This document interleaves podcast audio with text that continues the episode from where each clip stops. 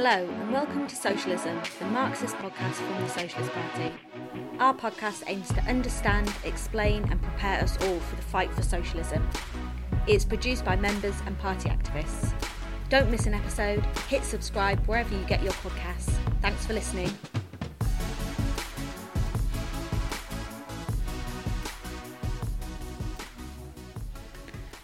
Unspeakable suffering and horror is taking place as the Israel Gaza war unfolds, and the end is not in sight. This episode, Behind the Headlines How Can the Israel Palestine Conflict Be Solved? is going to deal with the processes and factors that have brought us to this point, and crucially, what is the way out.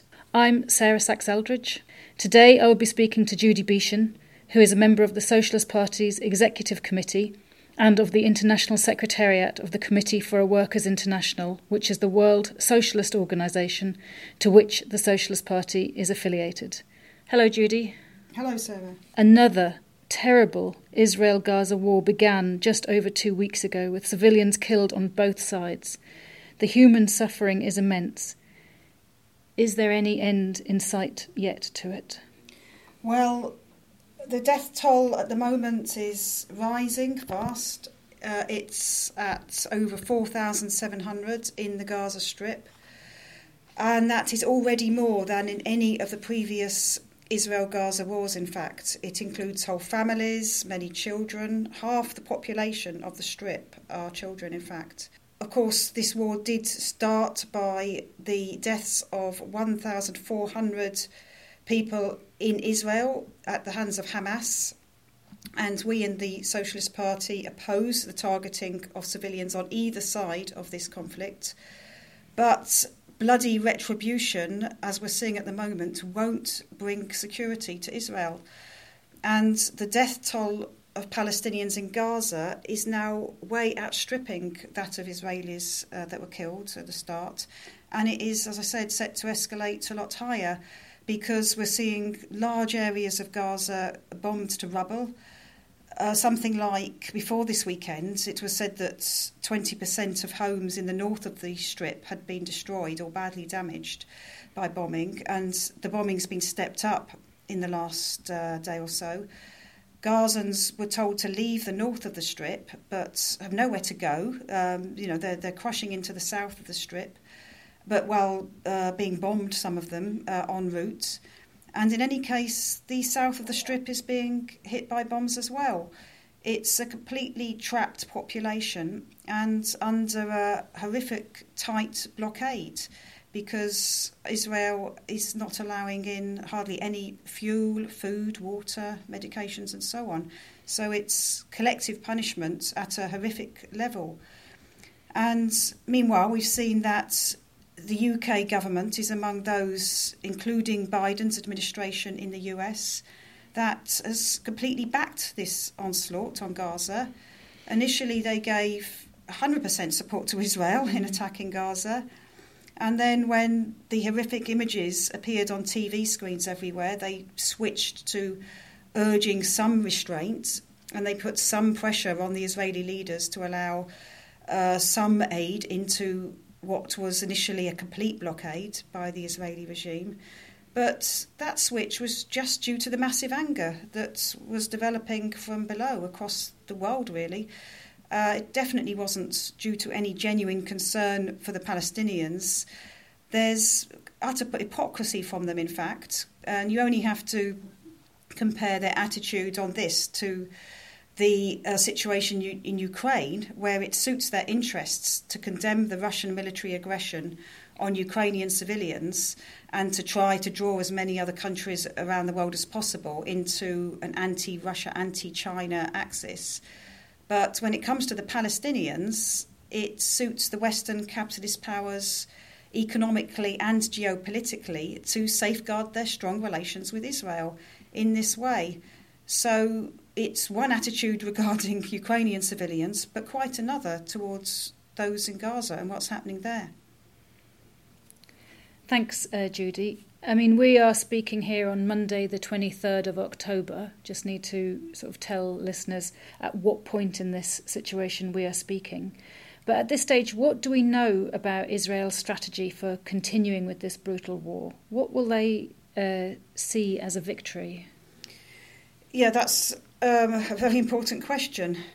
Um, of course, um, I, I, should also perhaps have just said that the imperialist powers greatly fear the spread of this war. Mm. Uh, you know, they sent warships to the eastern Mediterranean, and uh, uh, the Secretary of State in the US rushed to Israel, followed by Biden himself, followed by Macron in France and Sunak in the UK. Uh, they all want to stop the war from spreading, and of course, you know, it could spread across the West Bank, uh, East Jerusalem. Uh, it could spread to the northern front with Hezbollah. Um, Hezbollah is, is, a stronger force than Hamas, and there have already been exchanges of fire on that border. And interventions from other countries or forces in the region are also possible. In particular, other Iran sponsored organisations, such as in Syria, in Yemen, in, in Iraq, it's uh, obviously uh, in, in, a very volatile situation and unpredictable how this war is going to unfold. A US base has been attacked in Iraq, uh, f- uh, for instance. But um, but on, on what the the Israeli strategy is that, that you've just asked, uh, I think uh, well clearly the air attacks are ongoing. There's no end in sight yet on that, and a ground invasion is being prepared. 360,000 reservists called up in Israel, on top of a, a standing army that's 170,000. And there's been a bit of a delay in sending them in, which probably reflects some uncertainty and discussion at the top about what the purpose will be. Um, but also to allow training for what will be very difficult warfare for, the Israeli mm. troops in streets and buildings and tunnels that Hamas knows very well. Uh, and even they're going to face difficulties on how to get across all the rubble that has been created by the bombing. That in, its, that in itself won't make the their conditions easier. Uh, really, um, when they go in, none of the options will be good for them. They've said over and over again that they want to eradicate Hamas and that they will eradicate Hamas. But that is completely impossible. And it's not just Hamas, there's other Palestinian militias. Islamic Jihad took part in the attack on the 7th of October. Uh, new militias uh, conform as they have done in the West Bank. And the other issue for the Israeli regime is what rule could they impose to replace mm. the Hamas rule in the Gaza Strip? If they went for a direct occupation, that would place Israeli soldiers as, as daily targets for Palestinian fighters. And if they tried to get the Palestinian Authority uh, regime in the West Bank, which collaborates with Israel, to also rule in the Gaza Strip, then that as well would be unworkable because that Palestinian Authority is completely detested by mm. Palestinians for being corrupt and for that collaboration with Israel, that's uh, the way it represses Palestinians on behalf of Israel, in fact. And also, I mean, another factor, if it involved the Palestinian Authority, would be it would be then um, allowing a link between the West Bank and the Gaza Strip, which doesn't exist at the moment. They've separated them off. Uh, and so, of course, um, you know, one of the one of the strategies of the uh, of successive Israeli governments has been to atomize the Palestinians. They're atomized in the West Bank. They're separated into enclaves. Um, and separating the Gaza Strip is obviously another divide and rule way that they can try to stop uh, the, the next uprising of the Palestinians, the next intifada, um, or, you know, at least try to place an obstacle in its path. But um, the well, what what what will the Israeli strategy be mm. in a ground invasion? I mean, it's difficult. Obviously, we can't predict, but there was a report in the Financial Times that said that, as well as trying to limit Hamas and stop its ability to launch rockets on Israel, and to recover some of the hostages that have been taken and are being held in Gaza, that they could be going for the aim of a more complete separation between the Gaza Strip and Israel with a, a bigger buffer zone.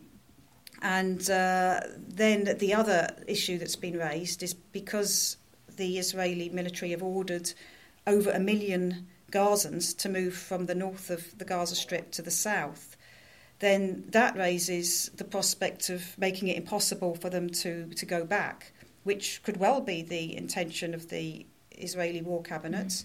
You know, uh, basically to make Gaza smaller, and that was even blurted out as a possible objective by an Israeli minister some days ago who said um, basically that precisely that that Gaza would need to be smaller mm. at the end of this this war.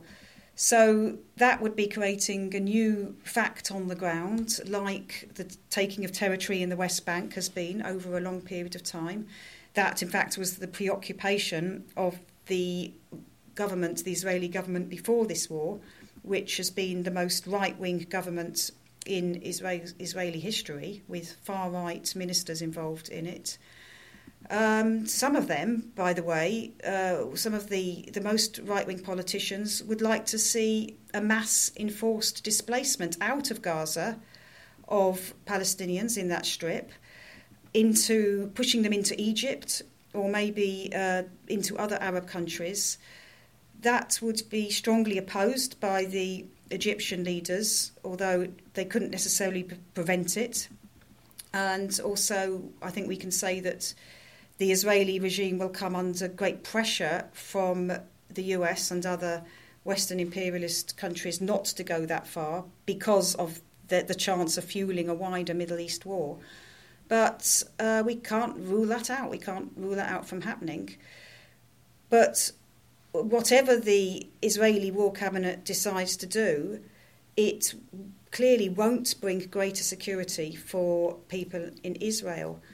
And Hamas is not just an organisation, a party, but it's an ideology that can be taken up by the sons and daughters of those who were killed if they don't see any alternative than to uh, pursue that, um, that ideology. No amount of military power at the end of the day is going to stop the Palestinians' aspirations for freedom from occupation and for the right to determine their own future. Thanks, Judy. Um, that's right. And why would you say, though, then that Hamas did carry out that offensive into Israel on the 7th of October? And why now? why that? And what attitude should socialists take to Hamas and what it did? Well, first of all, it's necessary to place what happened in the context of the history of the conflict. There was mass forced displacement of Palestinians around the time that Israel was created in 1948. That's referred to as the Nakba in Arabic, meaning catastrophe. Then later in the 1967 war, Israel took control of East Jerusalem, the West Bank, and the Gaza Strip.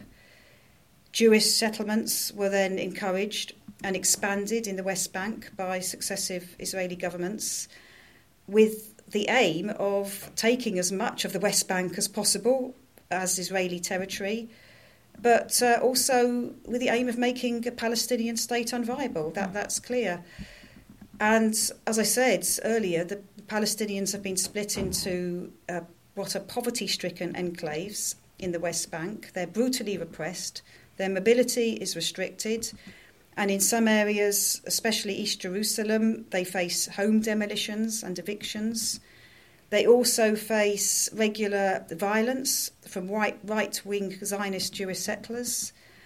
The Gaza Strip has a trapped population, blockaded off by Israel and also by Egypt and um, it's it's it's a horrific situation. I mean, the, I was reading a, a, list that's on the Guardian website today of some of the civilians who have been killed by Israeli missiles in recent days, and one of them was a 19-year-old student called Bessan Helassa, who was killed alongside her mother and two siblings. And just a few days ago, she she wrote on social media of her dreams for a future and she summed up the situation for Gazans by writing Me and my people are subjugated, persecuted, killed, and tortured in an open air prison. Mm-hmm.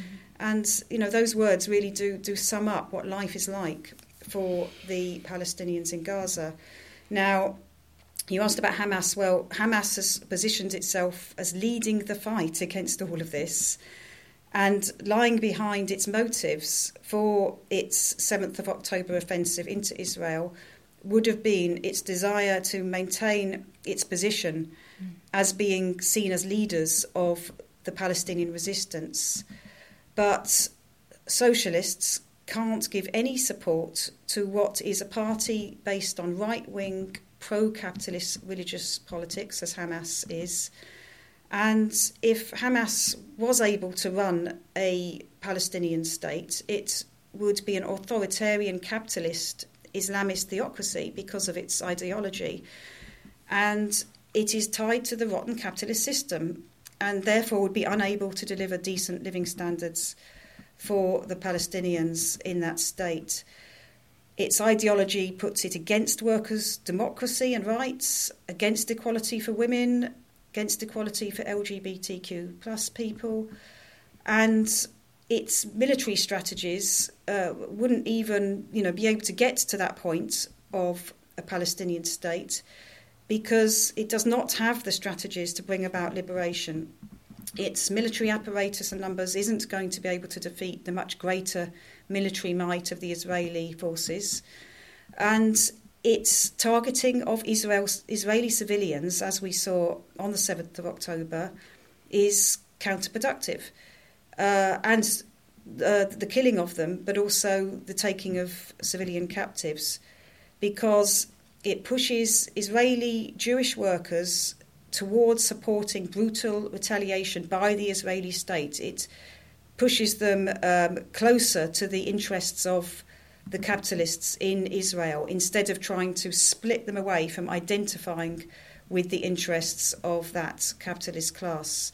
And of course, a capitalist class with a vast military apparatus. That's right. The figures have been coming out over the weekend, haven't they, of how much arms Britain has been sending to the Israeli state. But what you've just said there poses the question what can the Palestinians then do to end the occupation and achieve their own state? Well, the most effective action so far in the history of the Palestinian struggle was what's called, uh, generally called the First Intifada. And that was a mass uprising that broke out at the end of 1987 and it was very difficult for the Israeli forces to counter that uprising because of its mass participation. We saw uh, in 2011, in the so called Arab Spring, how mass movements in a number of Arab countries were able to topple regimes, in fact, in Tunisia and Egypt. And those regimes had very strong military apparatuses, but faced with mass movements, uh, they were unable to to um, to survive in their the form that they were in at that time. those those uh, authoritarian regimes. That is the power of mass movements.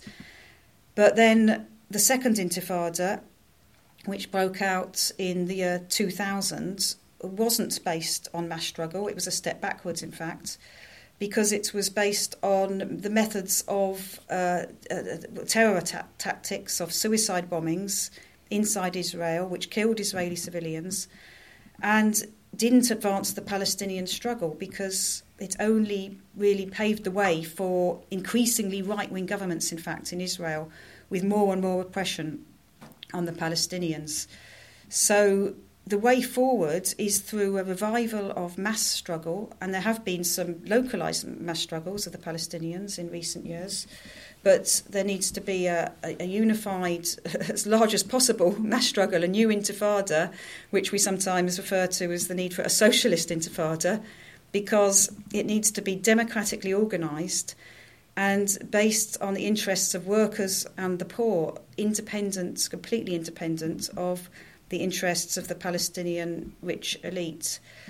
And we would also say that it needs to aim its might as a mass movement against the uh, the force, the Israeli forces and infrastructure of, of the occupation, and also the Palestinians need to organise en masse for defence against attacks by the Israeli military on them and from also the violently aggressive settlers who also um, attack and kill Palestinians. And by uh, focusing on those objectives, the Palestinians can then appeal to Israeli workers in Israel to at least understand the Palestinians' need for the struggle, what their objectives are. They can uh, explain that their objectives are not aimed at Israeli civilians, but they're aimed at ending the occupation and securing liberation for the Palestinians, uh, achieving the, the right to self determination of the Palestinians. Um, and on that basis, they can try to gain support in Israel amongst ordinary people for an end to the occupation and the repression. And I should also add that we fully support the right of the Palestinians to have arms for their defence and struggle. After all, they're up against the uh, enormous arms of the Israeli state. But as I said, how they use those arms is important. In, you know, they need to be directed against the, the occupation. And uh, the other thing I should add is that Palestinians in the territories also need to build their own political representation, not just uh, struggle, because none of their pro capitalist political parties offer any way out of the oppression that they're enduring. So they need to build a Palestinian mass workers' party based on socialist ideas, which would mean putting forward the need to remove the capitalist system in Palestine with all of its exploitation and inequality and replace it with public ownership of the key companies and resources in society and bring in socialist economic planning t- so that people's needs can be met. Um, and very importantly, as well, on an, on an environmentally sustainable basis. Absolutely. So, what then about uh, the situation in Israel, Judy? Because clearly, right now, there's support for the war amongst uh, Jewish people following the Hamas attack. And there's also questioning about how future attacks can be prevented. What would you say is the path forward there? Well, Israel is in its biggest crisis ever uh, now, the worst situation it's ever faced in its entire history. For the Israeli capitalists, the 7th of October was a major humiliation because their world renowned, sophisticated surveillance technology was not able to prevent a devastating attack by what is a much smaller, very suppressed force. And although actually, I mean, it's very possible they did know an attack by Hamas was being prepared, but not to the extent of it. They certainly hadn't prepared for the extent of it and, and understood the extent of it. And um, it's clear that in Israel, as a whole, there's a very high level of support for the onslaught that's taking place at the moment on Gaza because of the killings that took place in Israel at the start of this war. They had a massive impact in Israel, those killings of civilians.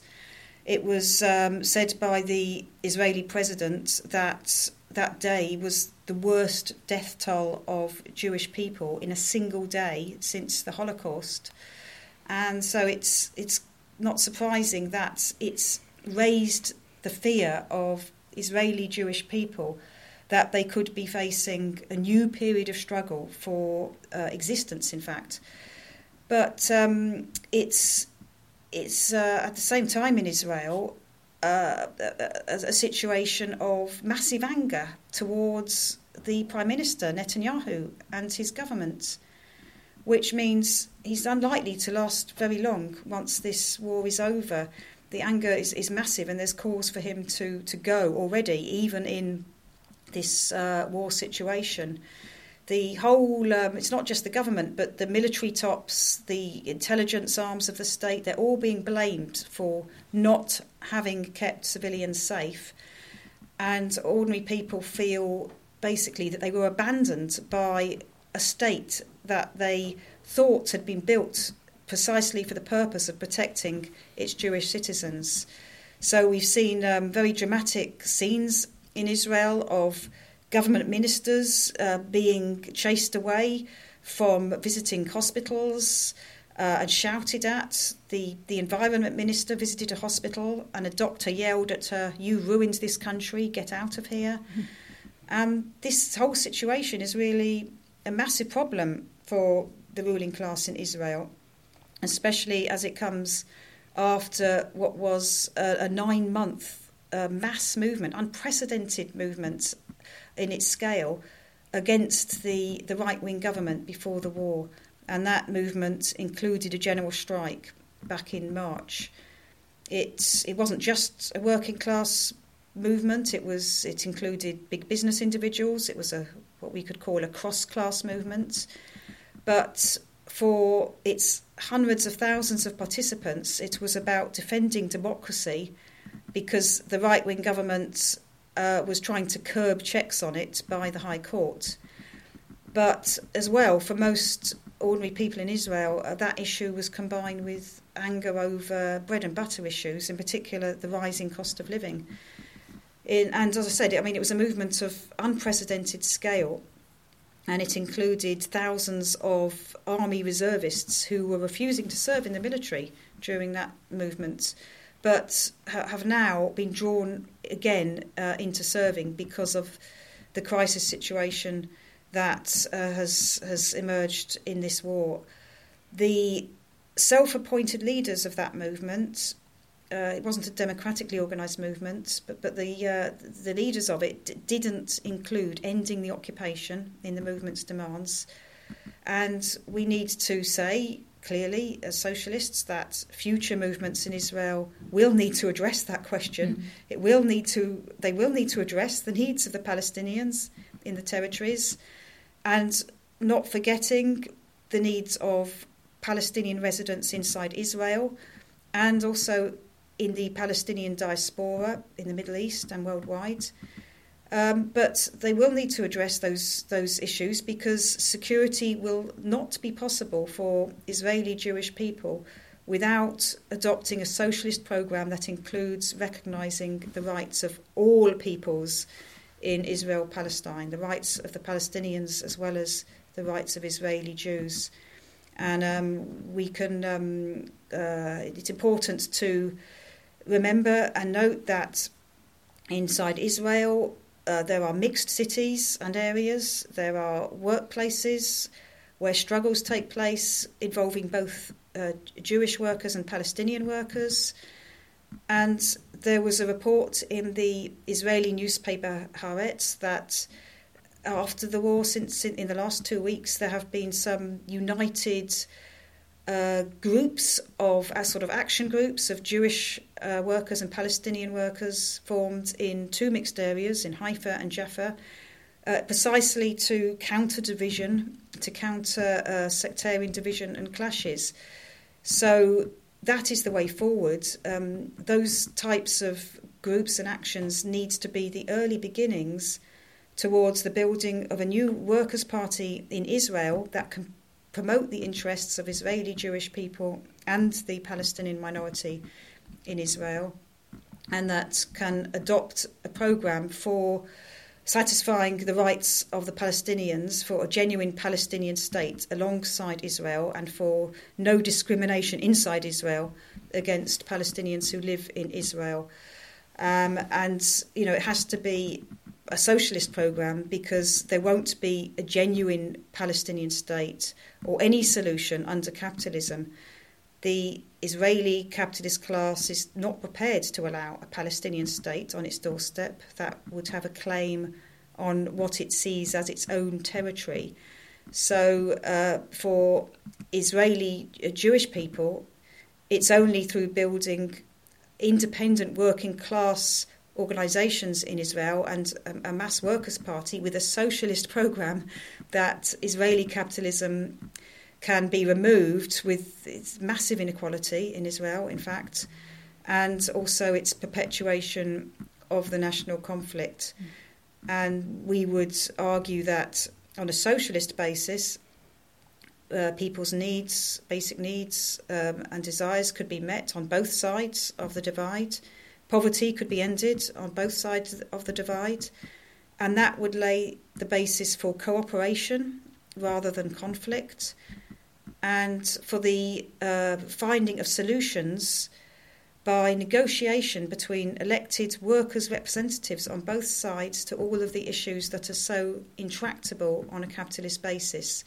Uh, borders, how Jerusalem can be shared, how natural resources can be shared, and on many other issues.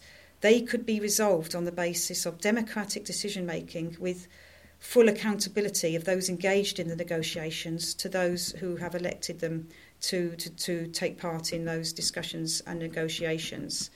At the end of the day, both sides want the right to self determination, and that self determination is only possible on that basis through cooperation and through um, changing the system so that living standards can be raised for all people in the in the region.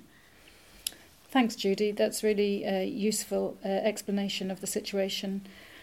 So, one final question, if you will. Um, you mentioned earlier that there are dangers and fears uh, that this war could spread beyond Israel and Gaza. So, the last question I wanted to ask you in this podcast is what impact is this war having on the world, and how will that change if the war spreads, in your opinion? Well, it's clear that um, the, the, the, US, US imperialism and, and the other Western imperialist powers were looking away from the Middle East when this war started, and they've lost some influence in the Middle East.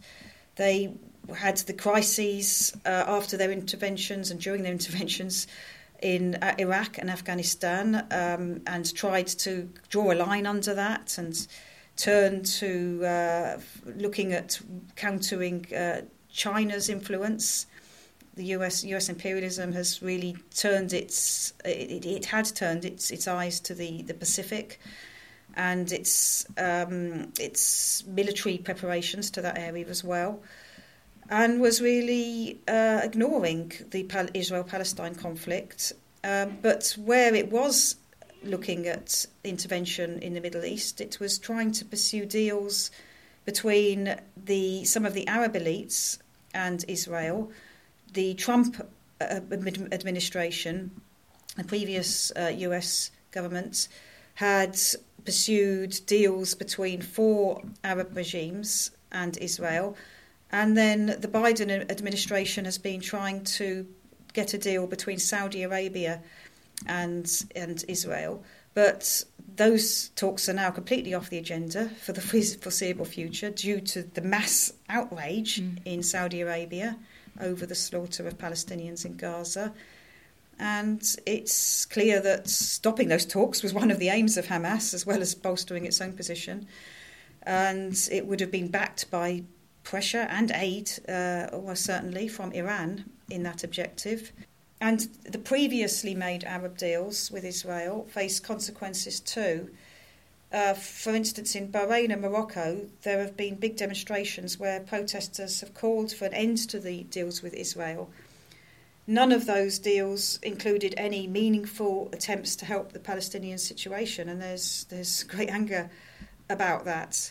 And these demonstrations that are taking place across the Middle East are obviously expressing great anger about what Israel's doing, but there's also anger tipping over towards their own um, regimes as well, their own governments.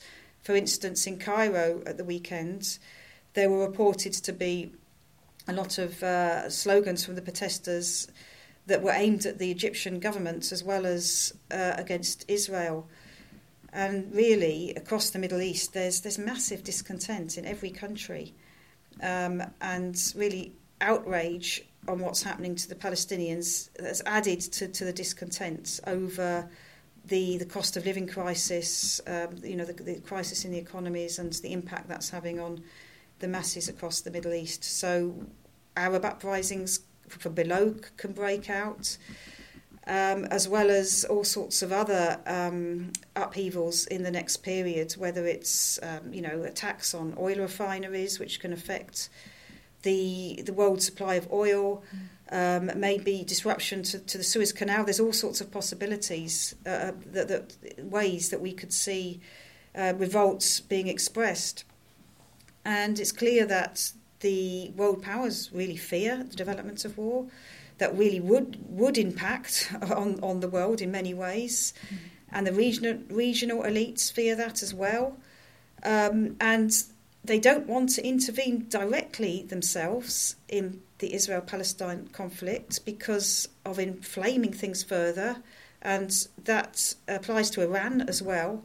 But at the same time, they can't entirely control events. Uh, things can spiral out of their their control. So uh, it's it is a very unpredictable and volatile situation. We saw how the Ukraine war added considerable volatility to the world situation, and now this war has added to that. And it could seriously impact as well on the, the world economy through, in many ways, which in any case is facing uh, a slowing and big problems with massive debt levels, inflation, supply chains, the US China competition, and the protectionism that is is uh, resulting from that and from from other competition. Uh, and we could add, you know, the list goes on. Extreme weather events are obviously a, a big factor as well. But turning back to the impact of the war, there's also in Europe very large demonstrations in some countries. There have been in London against the bombing on Gaza. Um, but in some countries, protests have been banned. For instance, in parts of France, there have been bans on demonstrations. So we're seeing clashes with uh, the police and other state forces breaking out due to state repression against simply demonstrating, against, you know, just uh, demonstrators trying to defend the right to demonstrate as well as uh, raise the particular issue, that the bombardment of Gaza. And there's even attacks on what people say um, in regard to the war. In some cases, uh, you know, there's been action taken against students, for instance, just for speaking their mind about uh, about the war uh, in Britain, in France, and in other countries. So there's a need for trade unionists and other workers to organise together um, everywhere against state repression for the right to be able to express anti war views, to be able to demonstrate. And it's also important for workers to uh, be united in resisting and opposing and organising against racism and racist attacks on both Jews and Muslims, because of course, you know that can be another uh, way that division can blow up inside cities in Europe and elsewhere. There's substantial Jewish populations in some of the cities of Europe who really fear being targeted with anti Semitic actions. And we've obviously got to, um, you know, be involved in, in opposing any actions of that nature. And as socialists, uh, we need to argue on these big demonstrations that are taking place for socialist solutions, for socialist ideas, for a socialist solution in the Middle East, of course, um, a socialist Palestinian state alongside a socialist Israel. Um, but not just that, it would need to be in a socialist confederation of the Middle East. And we have to get out socialist ideas in our own countries uh, to build support for the only form of society that can meet people's needs for decent living standards and for uh, being able to put an end to the prospect of future wars across the globe, um, wherever they might break out. And uh, obviously, it's only by getting rid of capitalism, by a socialist transformation, that the rights of people um, to be free from oppression and to be able to democratically decide their own future can be uh, guaranteed. So uh, that's what we're fighting for, and that's what we'd urge everyone to, to join us in, in, um, in arguing for. Brilliant, Judy. Thank you very much for that extremely concisely put, but uh, answering all my questions today. Um, hopefully, people listening to that, this podcast has fueled your interest in Marxism. If so, uh, there are three things that you now need to do. So you've listened, but firstly, Get yourself a ticket to Socialism 2023. It will be an in person weekend of discussion and debate on ideas to change the world. It's hosted by the Socialist Party, and actually, Judy is going to be among the many speakers introducing workshops where you will have a chance to not just listen like you've done today, but to ask those questions forming in your head as you've listened to this, to raise your own points, to argue if you wish and you will be among hundreds of socialist fighters, of people who want to change the world.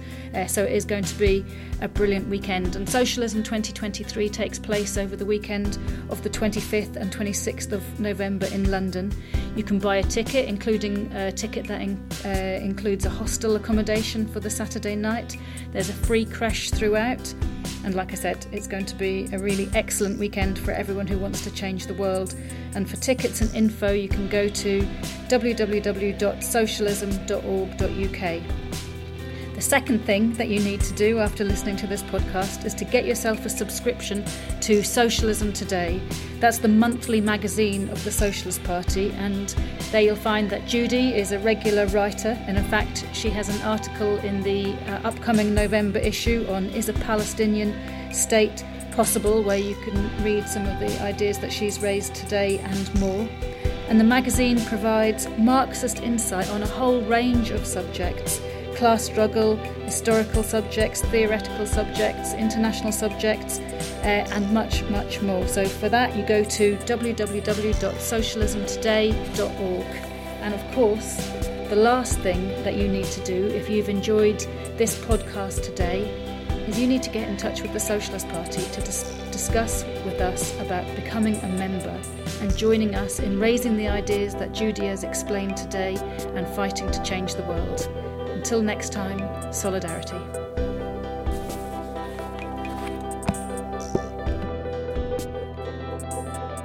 Socialism is produced by the Socialist Party, the England and Wales section of the Committee for a Workers' International.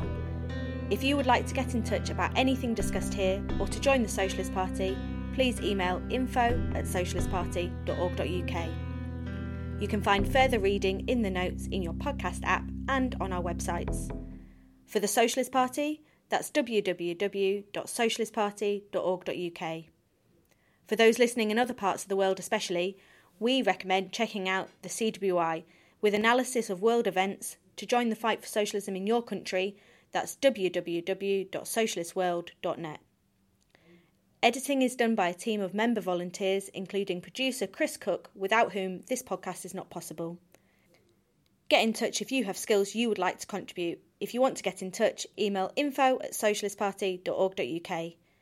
The Socialist Party relies on funding from our members and supporters. We have no big business backers or adverts, which allows us to maintain our political independence. Can you help fund this podcast? You can make a regular donation or a one off payment at socialistparty.org.uk forward slash donate. Even more importantly, do you agree with the ideas of the Socialist Party as we have raised here? We want you to become a member and join the fight for a socialist world. Get in touch today.